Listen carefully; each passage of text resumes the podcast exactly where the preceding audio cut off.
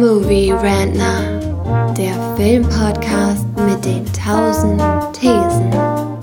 Wir haben zu allem eine Meinung, aber nie die gleiche.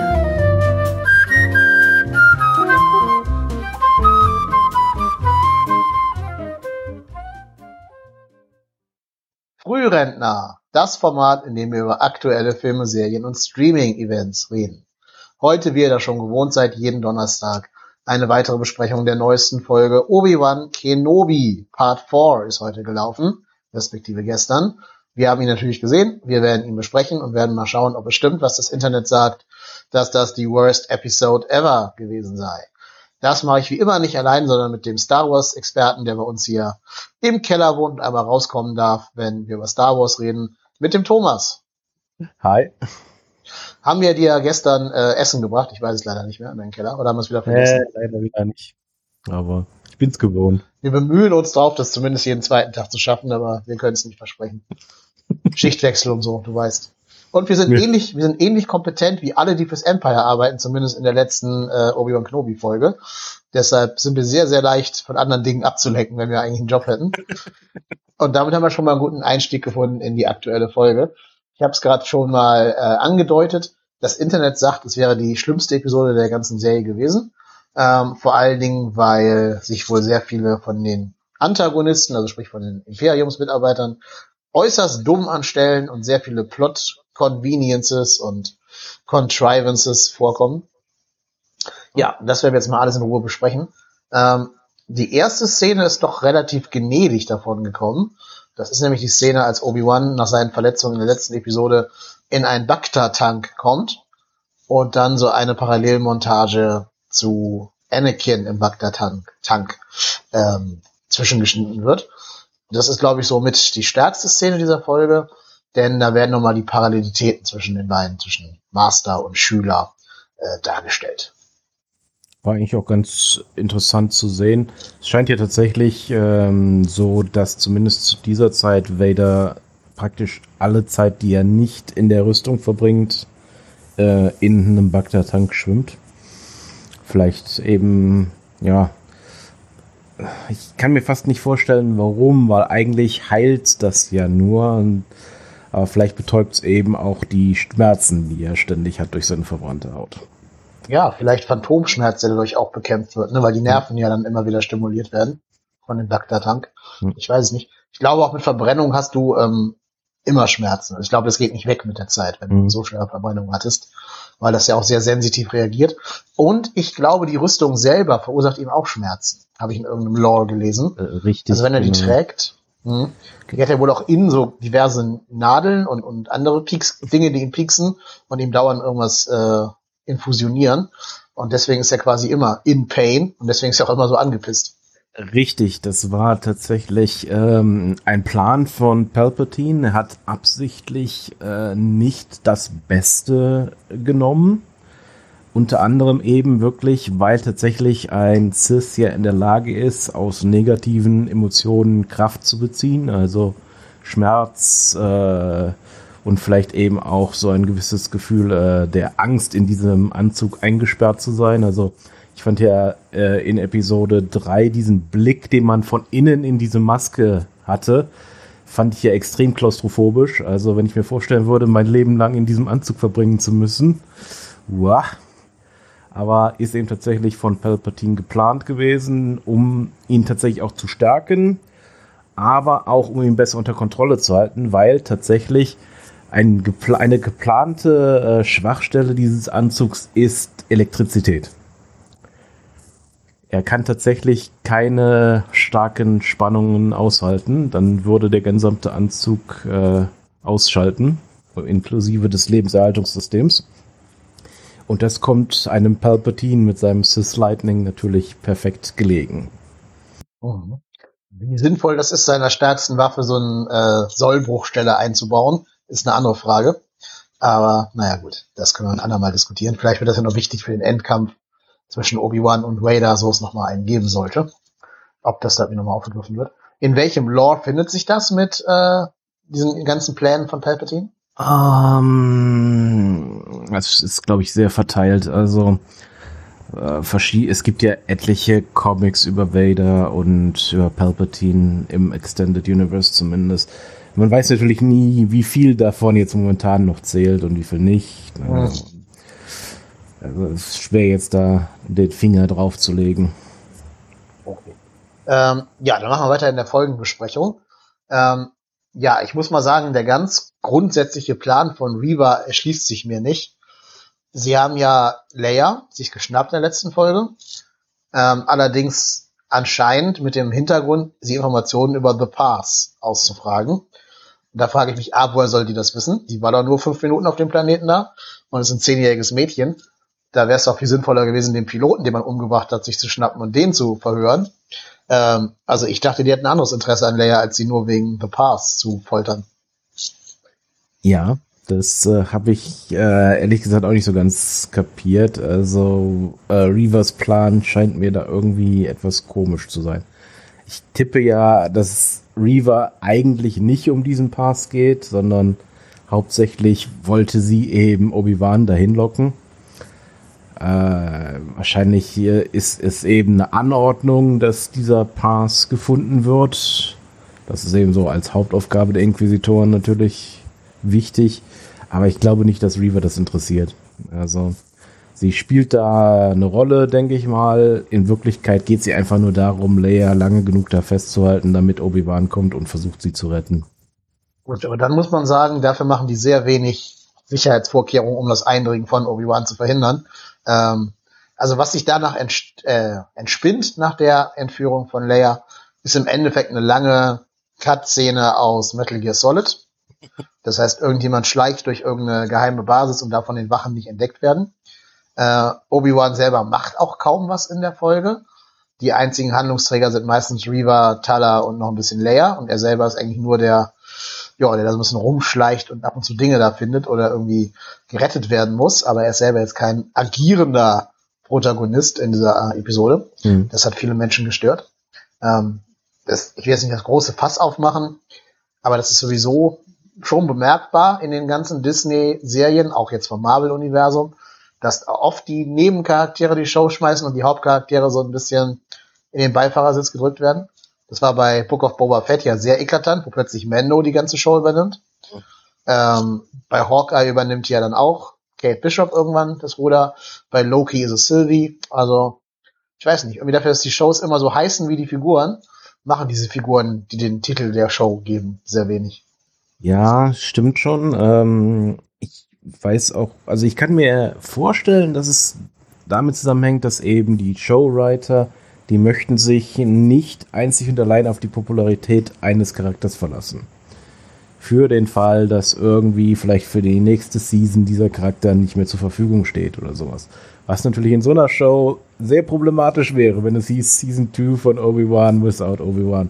Aber die wollen natürlich vielleicht auch so sich selbst ein bisschen eben ähm, herausstellen. Ne? Wollen eben zeigen, dass sie auch andere Charaktere schreiben können ohne auf die Charaktere sich verlassen zu müssen, die George Lucas geschaffen hat.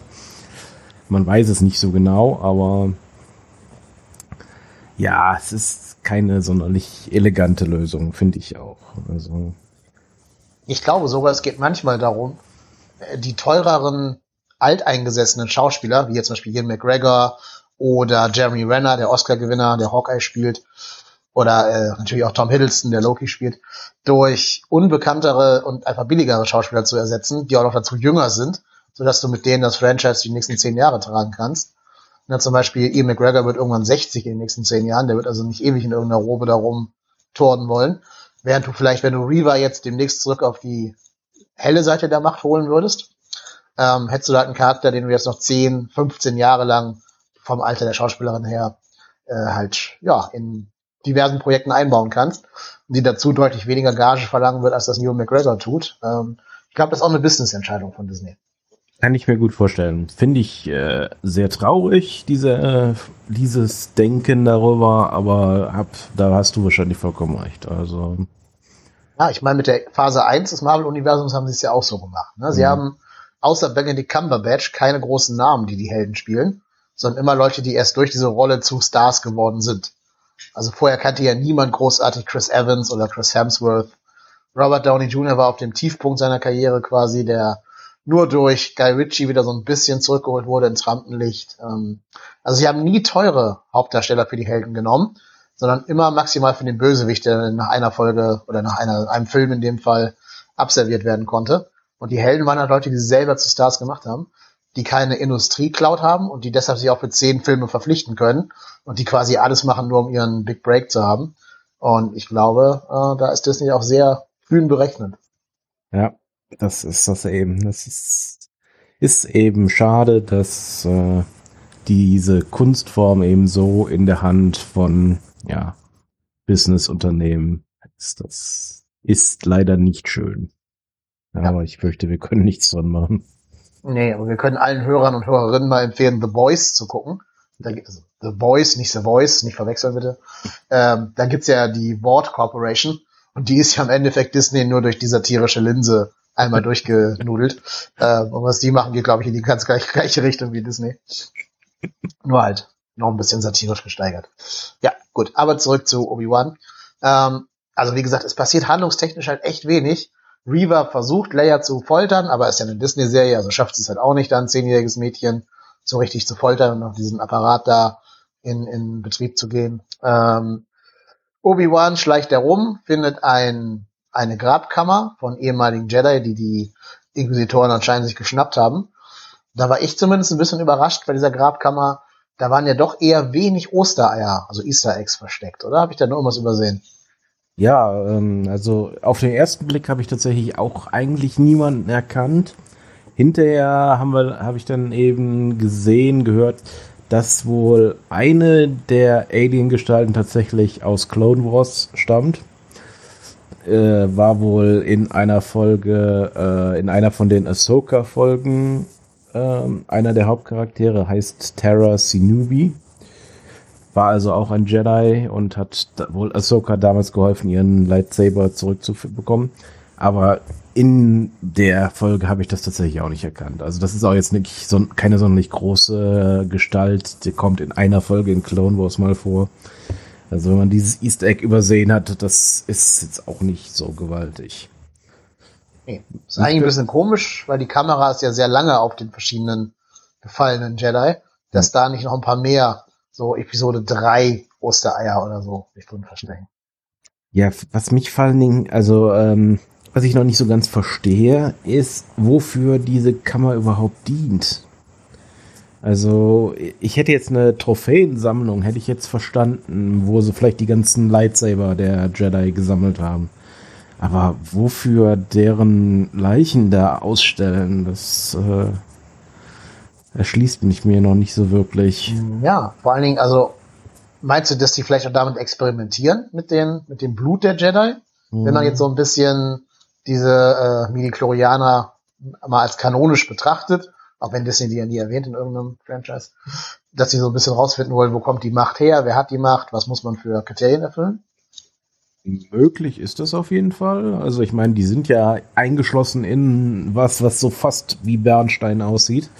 Kommen also die Jurassic Park Ideen durchaus auf. Ähm, möglich. Also wir wissen ja, dass es solche Experimente gibt aus Mando und deswegen oder zumindest geben wird in der Zukunft. Ne? Genau, genau. Ist schwer zu sagen, aber ich kann mir jetzt eigentlich nicht vorstellen, dass das dann bei den Inquisitoren ablaufen würde. Die sind eigentlich mhm. jetzt nicht für ihre äh, wissenschaftlichen Fähigkeiten bekannt. Ich dachte eher, die würden die vielleicht lagern, bis dann der Wissenschaftler die anfordert, sozusagen. Mhm. Das könnte ich mir jetzt noch am ehesten vorstellen, ja. Also Thrawn oder wer das dann übersehen würde, diese, diesen Bereich, keine hm. Ahnung. Aber vielleicht wird es auch nochmal wichtig, wir kriegen ja eine Thrawn-Serie anscheinend irgendwann. Vielleicht spielt das dann da ja schon mal eine Rolle, keine Ahnung. Wobei jetzt Thrawn nicht unbedingt jemand war, der viel auf die Macht und die Jedi gegeben hat. Aber, nee, aber ich meine, er wäre doch derjenige, der das Projekt, den Imperator zu klonen, äh, übersieht, oder? Also meinst du jetzt, dass er aus das jetzt bei Mando? Ja, war das nicht Sean, dass er angeteasert wurde oder habe ich das gerade falsch im Kopf? Hm. Also ich weiß, dass Ahsoka hat ja tatsächlich in der Serie gesagt, sie sucht Thrawn.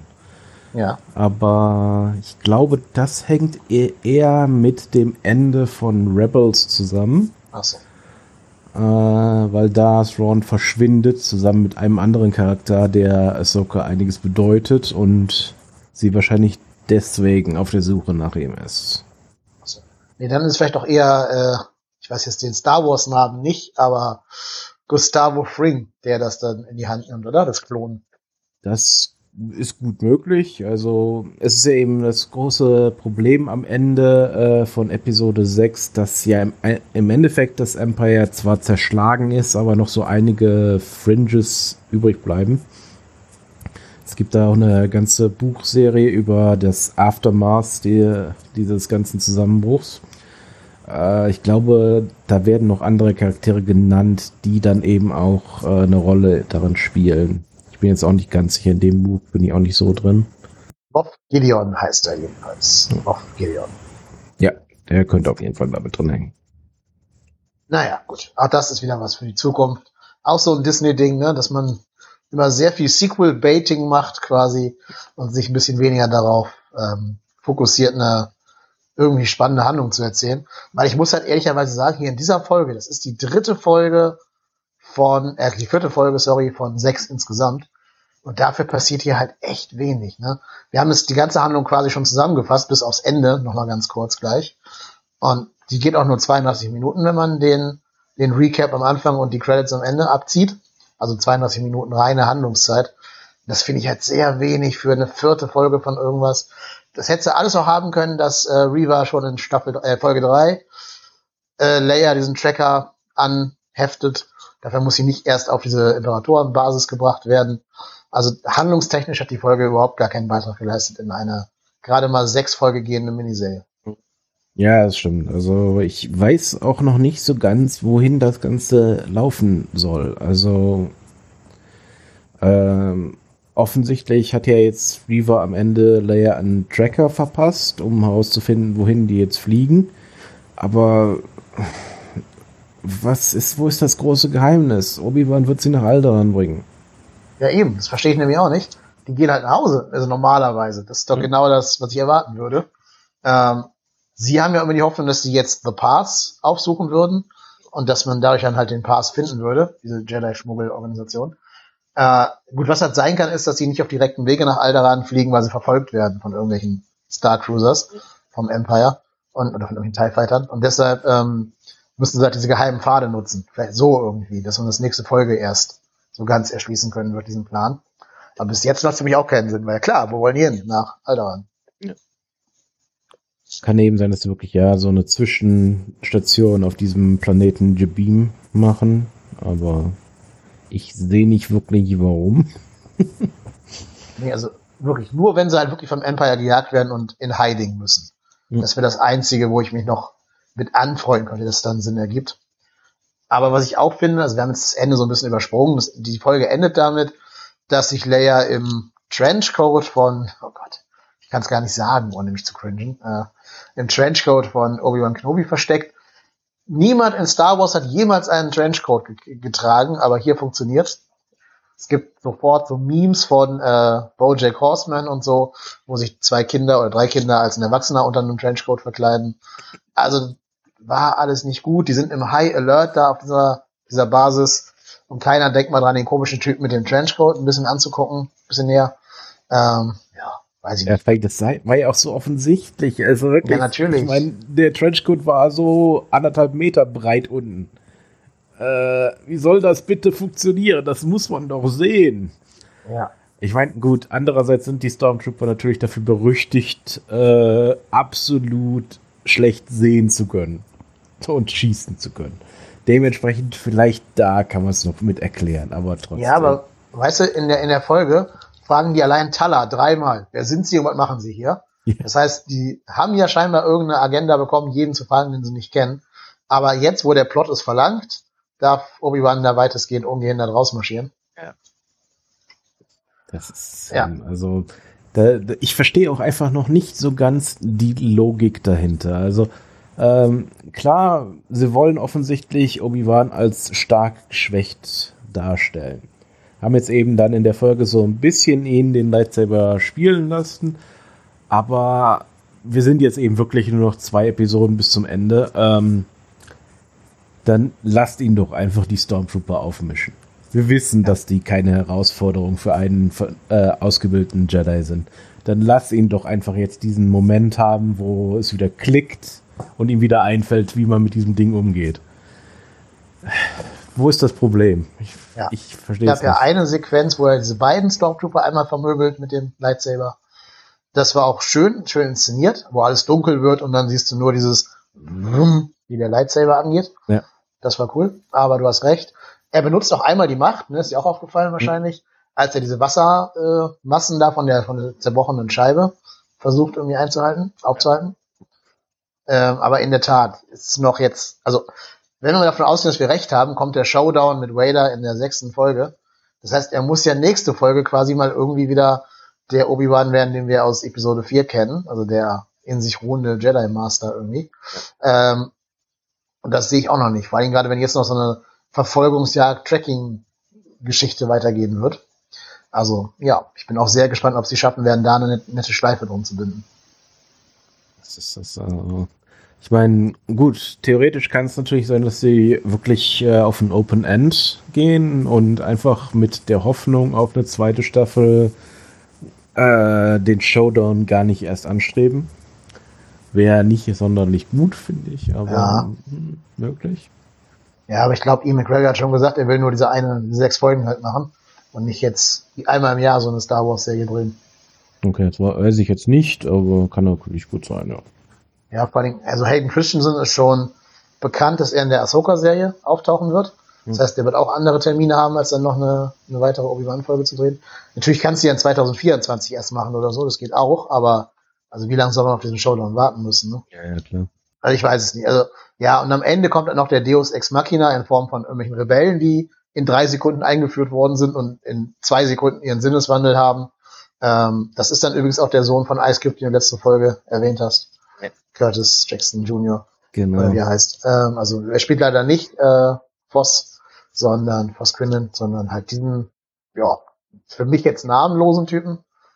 Da denke ich mir auch so, also die Folge war jetzt 32 Minuten lang, dann lasst mich doch zumindest diese Charaktere ein bisschen kennenlernen, die da auf den letzten Meter nochmal eingeführt werden. Aber sowas halt, Wade ist tot. Oh nein, alle sind traurig, dass Wade tot ist. Wer ist Wade? Äh, ich habe da wirklich manche Sachen einfach nicht verstanden. Es gibt ja genug äh, bekannte Mitglieder der Res Resistance. Also warum die nicht benutzen? Das, ich verstehe es einfach teilweise nicht. So, als wollte man eben mit Gewalt seine neuen Charaktere da einführen und das hat eigentlich überhaupt keinen Grund. Ja, und da denke ich mir halt auch, ne, habe ich gerade schon gesagt, bei 32 Minuten, dann gib mir doch die ersten fünf Minuten, wo ich diese Crew da irgendwie kennenlerne, die am Ende aus dem Hut gezaubert wird dann muss man auch nicht die Backstory von, von Curtis Jackson in einem Nebensatz erwähnen, dass seine Frau halt ein Jedi war, die gestorben ist und whatever. Ähm, kann man ja alles ein bisschen aufbauen. Man hat ja Zeit. Das ist ja auch nicht teuer, wenn du mit denen irgendwie auf einem vorhandenen Set irgendwas drehst. Also es kann ja auch nicht am Geld liegen, dass du sagst, wir müssen hier irgendwie das Budget straffen oder irgendwas. Ähm, ja, also das fand ich, fand ich sehr seltsam, dass am Ende halt wirklich verlangt wird von mir als Zuschauer, dass ich mich um Wade trauern soll, weil die Crew das ja tut. Also bitte, ja, es war schon etwas komisch. Ja, ich weiß es nicht. Naja, aber sie retten halt Obi-Wan, die fliegen in den Sonnenuntergang, aber wir erfahren, dass sie einen Tracker haben. Und da habe ich auch das nächste Problem mit dieser Serie ausgemacht. Ähm, also wir wissen, dass Leia und Obi-Wan natürlich safe sind. Denen kann nichts passieren, weil die sind ja noch in Episode 4, 5, 6 dabei, teilweise. Ähm, aber auch die anderen Figuren, die neuen, um die habe ich nie wirklich Angst. Die haben alle so eine dicke Plot-Armor, also Tala wird ja zehnmal von irgendwelchen Leuten erwischt, kann die alle so off-camera quasi besiegen, bekämpft die beiden Stormtrooper, indem sie den mal kurz auf den Helm draufkloppt, was irgendwie schon reicht, um die K.O. zu kriegen. Ähm, ja. Aber auch Reva, ne? Wenn Vader dich im Force Choke hat und der Meinung ist, du hast versagt, da bist du eigentlich tot. Du warst zumindest für mei die meisten anderen. Also. ja, und dann sagt sie ja, ich habe einen Tracker, aber dann habe ich jetzt erwartet, wenn die, wenn die Serie Eier hätte, dann hätte Vader gesagt, very good, then you have fulfilled your purpose und sie einfach umbringt. Jo. Und dann selber die Verfolgungsjagd in die Hand nimmt. Weißt du, so wie bei Thanos in Avengers Teil 2, glaube ich. Okay, fine, I do it myself. Das ist ja, tatsächlich ist ja eben Vader auch wirklich ein sehr hands-on Guy. Also, er lässt ja jetzt nicht sehr viel immer von seinen Untergebenen machen. Also, wenn er meint, dass die es nicht schaffen, dann macht er das selber. So war es eigentlich schon immer. Und sie ist ja nun wirklich auch jemand, der noch nicht viel Erfolg hatte. Also jetzt keinen Grund hat, dass er sie irgendwie besonders fördern möchte oder irgendwas. Hm, ist ja klar, dass die irgendwie ein Troublemaker in dieser Organisation ist. Also ich, ja, fand das alles sehr plotarmerig bei allen. Außer bei Wade, armer Wade, poor Wade. Aber alle anderen äh, haben halt mega dicke Plot, Plotarmer. Und dadurch geht's halt auch um zu wenig. Ähm, du führst so eine Figur wie Tala eine Folge vorher ein, die ist einem völlig egal, man hat da gar keine Beziehung zu, aber sie nimmt jetzt quasi Center Stage in dieser Folge ein.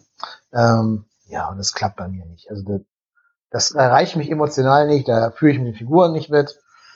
Ich finde schon, dass Leia ein bisschen zu viel Screentime hat, ähm, auch weil die Schauspielerin nicht jede Szene immer spielen kann. Also gerade jetzt hier äh, Angst vor der Folter hat sie nicht sehr überzeugend gespielt und haben sie auch ganz oft dieselben Sätze drei, vier Mal geloopt, dass sie immer gesagt hat, what are you doing to me? What are you doing to me? Und das immer im Loop, ähm, weil sie anscheinend nicht genug vernünftige Takes hatten oder so. Also insgesamt kann ich verstehen, warum man die Folge als schlechte Folge bezeichnet, auch weil halt alle Gegner so strunzdoof sind. Es gibt ja. die Plot-Armor und ähm, es ist halt eine Episode, wo nichts passiert in einer nur auf sechs Teile begrenzten Miniserie. Ich habe da eben auch jetzt noch nicht viel Gutes gesehen. Äh, Gerade eben, ich muss eben tatsächlich auch sagen, ab einem gewissen Punkt war dann Leia dann doch einfach wirklich etwas zu übertrieben gelassen. Also äh, ein zehnjähriges Mädel, das davor steht, gefoltert zu werden. Ich glaube nicht, dass die so cool ist. Also nee, nee. Reva hat doch auch die Macht, oder? Habe ich das falsch ja. verstanden? Kann sie nicht einfach Gedanken lesen? Ähm, nee, das ist so das ist ein sehr äh, nicht verbreiteter Trick. Also, oder beziehungsweise es kann mir, kann sogar sein, dass das hauptsächlich für Episode äh, 7 eingeführt wurde und nur Kylo diese Fähigkeit hatte, so wie sie auch dann Ray hinterher alle möglichen Fähigkeiten gegeben hat, die der ganze Jedi Order zusammen nicht hatte glaube nicht, dass es äh, irgendeinen anderen Jedi gegeben hat, der wirklich Gedanken lesen konnte. Ja, gut, also so ein bisschen was hat die Macht ja schon mit Gedanken zu tun. Also gerade der Jedi Mind Trick geht ja irgendwie auch in den, in den Kopf anderer Leute rein. Hm. Und ich finde immer noch, dass Leia ihre Macht benutzt in äh, Obi-Wan Kenobi, um diverse Leute zu lesen, wenn auch eher unbewusst. Hm. Habe ich in letzte Folge schon dargelegt, warum ich das finde. Ähm, oh, naja gut. Wahrscheinlich kann sie aber zumindest spüren, wenn Leia lügt oder wenn sie da versucht, sie auszutricksen oder so. Ich muss meinen Vater erst anrufen. Ähm, ja. Ja, das ist durchaus möglich. Wobei das jetzt noch nicht mal, also äh, nicht unbedingt Machtfähigkeiten braucht. Also wenn man vernünftig ausgebildet worden ist in Interrogationen, ich glaube, dann kann man durchschauen, ob jemand lügt, ohne dass man da jetzt äh, übernatürliche Fähigkeiten für braucht. Weißt du, was ich auch ganz komisch finde? Dass ganz viele Charaktere in der Serie Obi-Wan immer als Old Man, also als alten Mann bezeichnen. Also sehen die was anderes als ich? ich meine, Ian McGregor ist 51 oder so, der sieht doch aus wie 43 maximal. Ja. Den wird in der echten, im echten Leben niemand als alten Mann bezeichnen. Ja, weil das Witzige finde ich ja wirklich, dass äh, für einen Jedi ist er eigentlich ausgesprochen jung. Also, ich, wie gesagt, es gab ja Yoda, der neben ihm gelebt hat oder immer noch lebt eigentlich zu dieser Zeit, äh, der 900 Jahre alt war. Verglichen damit ist Obi-Wan ein Küken. Ja, ich meine, wenn sie wenigstens so ein paar äh, graue Strähnen in die Haare reingefärbt hätten, in den Bart rein und so, ne? Ja. Dass er auch ein bisschen mehr aussieht wie Alec Guinness, der später ganz grau sein wird, in zehn Jahren dann. Ähm, da bin ich immer gespannt. Also ich meine, der Witz ist, Alec Guinness bei Episode 4 war genau zehn Jahre älter als Ian McGregor. Das, also das passt hm. vom Alter her tatsächlich perfekt. Okay. Problem ist nur, Ian McGregor sieht zehn Jahre jünger aus und Alec Guinness sah damals zehn Jahre älter aus. war auch eine andere Generation von Menschen einfach. Ne? Da sah man halt noch vielleicht ein bisschen, bisschen anders aus als heute. Ich weiß ja nicht, ob der im Krieg gedient hat oder so vielleicht, der Anakin ist, ähm, meine ich zumindest im Kopf haben. Also irgendwie ähm, sah er schon deutlich älter aus. Ja, 1914 geboren, dann wird er auf jeden Fall den Zweiten Weltkrieg mitgemacht haben. Mhm. Ähm, genau, also es passt vom Alter her schon. Trotzdem ist es halt schwer sich vorzustellen, dass ähm, äh, Ian McGregor jetzt in den zehn Jahren so doll altert, dass er halt ein älterer Mann mit weißem Bart wird. Ja, das ist in der Tat äh, noch nicht so ganz klar. Vielleicht kriegt er ja auch noch so eine äh, Force Lightning Behandlung wie Palpatine. Mhm. Das könnte vielleicht noch sein, aber ansonsten wird das schon ziemlich schwierig. Ja. Ich habe es gerade mal nachgelesen, er hat in, bei der Royal Navy gedient im Zweiten Weltkrieg. Hm. Also hm. er hat auf jeden Fall äh, Krieg gesehen. Operation Husky, wem das was sagt. Das war die Invasion von Sizilien. Da war er mal beteiligt. Ja. Nee, was ich mir halt vorstellen kann, das hat der Episode, boah, ich glaube, neun eingeführt, dass jeder, jede ja Teile seiner Lebensenergie abgeben kann an andere Menschen, wenn die im Sterben inbegriffen sind. Okay. Ich glaube, das könnte auch sowas hinauslaufen. Dass Leia irgendwie tödlich verwundet, verwundet wird, dann gibt Obi-Wan ihr ein bisschen was von seiner Lebensenergie und wird dann dadurch grau. Ich persönlich äh, hoffe natürlich, dass um Gottes Willen solche Sachen nicht mehr vorkommen. Dieser Force Healing Trick, den Ray ja aus irgendeinem Grund äh, aus dem Nichts heraus entdeckt hat. Ähm, ja. Es wäre ganz gut, wenn nichts aus diesen drei Episoden jemals wieder das Licht der Welt erblicken würde.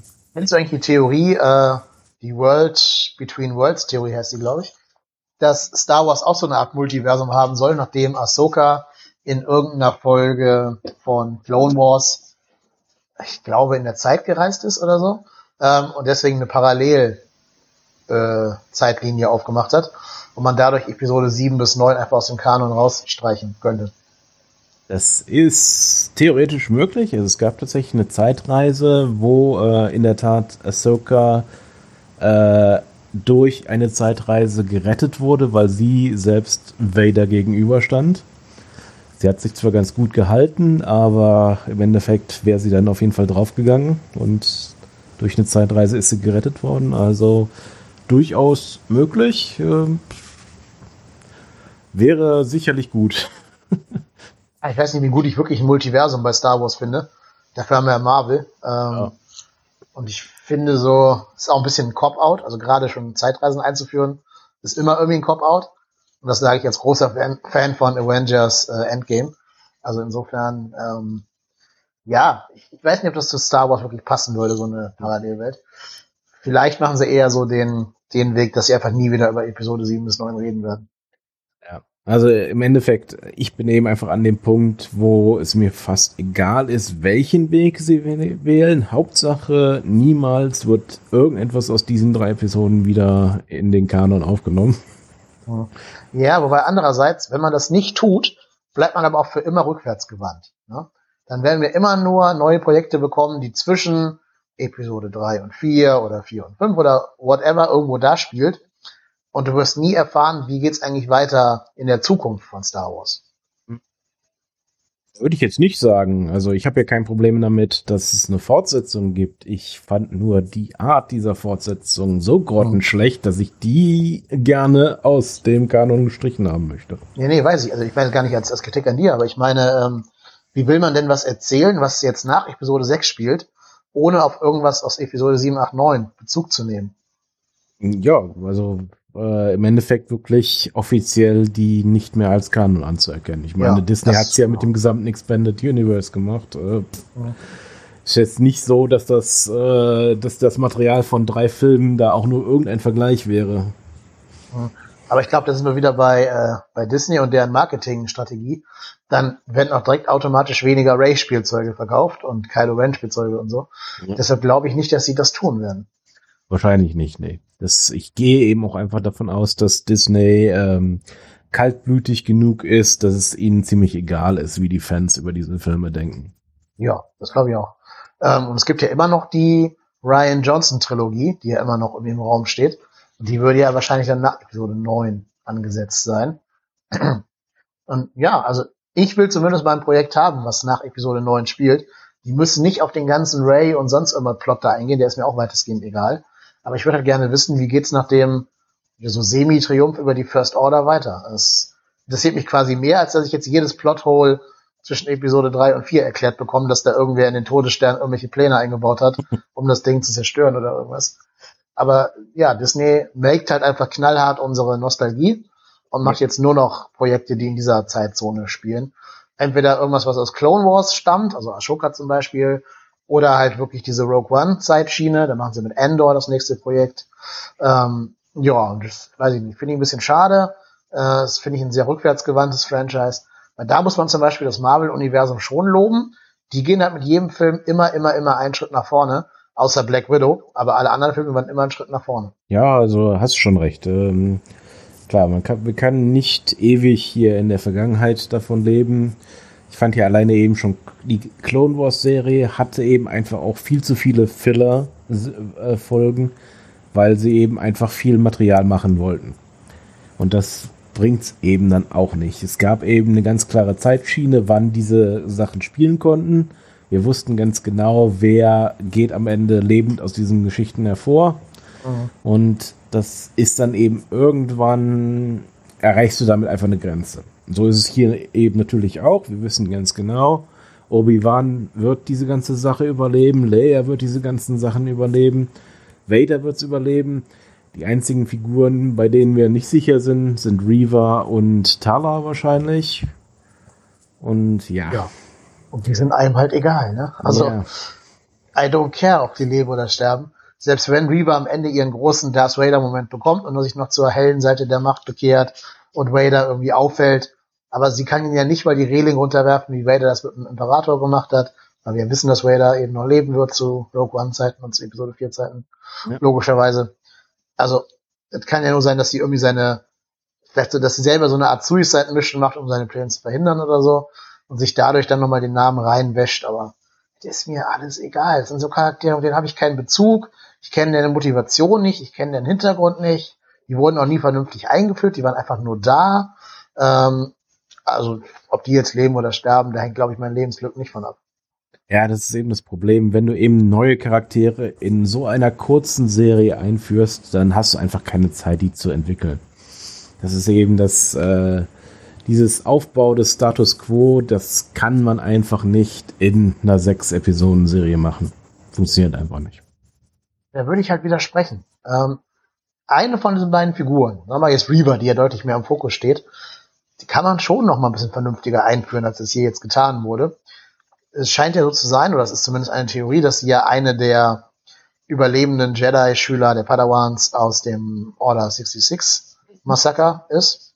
Ähm, gibt mir halt ein paar Flashbacks von ihr. Ne? Wir haben gerade schon gesprochen, die jetzige Folge war 10, 15 Minuten kürzer als alle anderen und Folge 2 war auch eine recht kurze Folge, immer wenn man die Credits und so abzieht. Zeit genug wäre da. Du musst halt nur wollen. Okay, ja, das stimmt auf jeden Fall. Da habe ich gar nicht drüber nachgedacht, dass die Episoden kürzer sind, aber ja, das äh, wäre auf jeden Fall eine Möglichkeit gewesen. Ich gehe eben davon aus, dass sie ähm, für Reaver zumindest glauben, das Ganze noch gut verborgen zu haben und deswegen ja. erst in Episode 5 davon äh, diesen den großen Reveal machen wollen, dass Reaver mal Jedi war, aber ganz ehrlich, äh, wenn das wirklich so ist, dann war es verdammt offensichtlich. Es wäre ein viel größerer Schock, wenn es nicht wäre. Ja, vor allen Dingen, die müssen mir dann ja auch noch erklären, warum sie jetzt Jedis jagt und nicht zum Beispiel Darth Vader. Also da muss ja noch irgendwas passieren, dass sie dann glaubt, die Jedis haben sie im Stich gelassen oder so und nicht Anakin hat mich umgebracht oder versucht umzubringen. Ja, ähm, da kann ich so ein bisschen erklären. Also es ist tatsächlich so, dass die meisten der Inquisitoren waren eben wirklich ehemalige Jedis, die schlicht und ergreifend so lange gefoltert worden sind, bis sie gebrochen sind. Und dann haben sie eben aufgegeben und haben sich der Seite angeschlossen. Einfach nur, damit die Folter aufhört. Ich möchte nur, das wird uns Disney auch nicht zeigen, dass da irgendwelche Figuren gefoltert werden. Wahrscheinlich, ja. Ja, ja ich bin mal sehr gespannt. Aber ich weiß nicht, ob die es wirklich schaffen werden, in zwei Folgen da alles zusammenzubinden. Ich bin immer ein bisschen skeptisch. Und habe wirklich Sorge, dass am Ende da wirklich so, wie du schon gesagt hast, so ein To be continued kommt und wir gar nichts, äh, gar keine Auflösung bekommen. Also, ja, ich, ich bleibe erstmal ein bisschen skeptisch. Aber auch nochmal, um auf diese Charaktere-Einführung zurückzukommen, denk mal jetzt, wir gucken ja parallel auch Better Call Saul. Mhm. Guck mal, wie gut die Charaktere einführen. Also Lalo hat auch nicht mehr Screentime als Reaver gehabt in den Staffeln vor der letzten Staffel jetzt. Und das ist ein viel greifbarer, besserer, charismatischerer und irgendwie auch, also wir werden doch alle traurig sein, wenn Lalo stirbt, obwohl er der Böse ist. Mhm. Falls ja. er nicht stirbt. Ne? Ähm, und das haben wir bei Reaver 0, 0,0. Ich gehe mal davon aus, äh, also du hast auf jeden Fall recht, aber ich glaube, er hat trotzdem noch etwas mehr Screentime, einfach weil es viel mehr Episoden sind. Dann guck dir mal an, in welchen Episoden Lalo auftaucht, vor der jetzigen Episode, ne, äh, vor der, vor Staffel 6. Das ist nicht viel. Der ist in vier Folgen oder so dabei. Ah, okay, gut. Kann, kann sein. Ich habe es jetzt nicht gezählt, aber du hast auf jeden Fall recht, dass das Ganze definitiv ähm, wesentlich besser aufgesetzt ist. Also das mhm. merkt man. Ja, vielleicht ist einfach auch der Schauspieler noch mal ein bisschen charismatischer als die Schauspielerin von, von Reaver. Ähm, ja. Weiß ich nicht. Mit Sicherheit sogar. ja, glaube ich nämlich auch. Aber die gut. gibt mir irgendwie überhaupt nichts. Nee, leider auch nicht. Ich kann auch den Charakter gar nicht wirklich greifen. Also ist das, was sie tut, kühn berechnen oder ist sie impulsiv und äh, hangelt sich quasi immer von ja von Plan zu Plan so irgendwie im laufenden Prozess? Das äh, wird mir nicht so ganz ersichtlich. Es gibt eben manche, ist vielleicht nicht ganz fair, aber es gibt eben manche Schauspieler mittlerweile, die in Serien agieren. Da siehst du in einem Blick, was für einen Charakter sie spielen. Mhm. Wenn man einfach, wenn man das mal vergleichen hier mit The Boys, wenn man den Homelander auf dem Bildschirm sieht, du hast einfach Angst, weil der diesen Charakter so hervorragend spielt. Das ist, der braucht nicht mal den Mund aufmachen. Schon allein an seinen Augenbewegungen hat der eine unglaubliche Präsenz. Das ist vielleicht nicht fair, weil natürlich kann nicht jeder Schauspieler so gut sein, aber wäre eben schön. Ja, und Guck dir mal bei The Boys äh, Black Noir an. Also den Batman-Verschnitt quasi. Der hat immer eine Maske auf, den siehst du nie ohne seine Maske, also am Anfang jedenfalls nicht. Der sagt kein einziges Wort. Und selbst der ist für mich mehr Charakter als Reaver. Yep. Erschreckend, aber ja. Hm. Naja, gut. Hast du noch was zu der Folge? Nö, das wär's eigentlich. Ja, aber daran sieht man halt, wie wenig passiert ist, wenn wir nach 43 Minuten fertig sind mit der mit der Folgenbesprechung. Äh, ich kann nur hoffen, dass die Serie zurück zur Stärke von Episode, äh, von, von Folge 3 dieser Serie kommt. Die war gut, das war die beste Folge bis jetzt. Episode 4 war dann die schlechteste Folge der Serie. Also, ja, ich hoffe, dass sich jetzt die letzten beiden Folgen eher an Part 3 als an Part 4 orientieren werden. Kann ich auf jeden Fall unterschreiben. Gut, dann würde ich sagen, sind wir beiden raus für heute. Nächsten Donnerstag kommt die neue Folge zu Episode 5. Also, ah, das ist bei Star Wars so verwirrend. Man darf ja nicht Episode 5 sagen. Part 5 von der Serie Obi-Wan Kenobi. Ja, ich bedanke mich bei Thomas. Danke, dass du da gewesen bist und bis nächsten Donnerstag. Ja, gerne. Bis dann. Genau. Ihr macht's auch gut zu Hause. Bleibt gesund. Bis dann. Tschüss.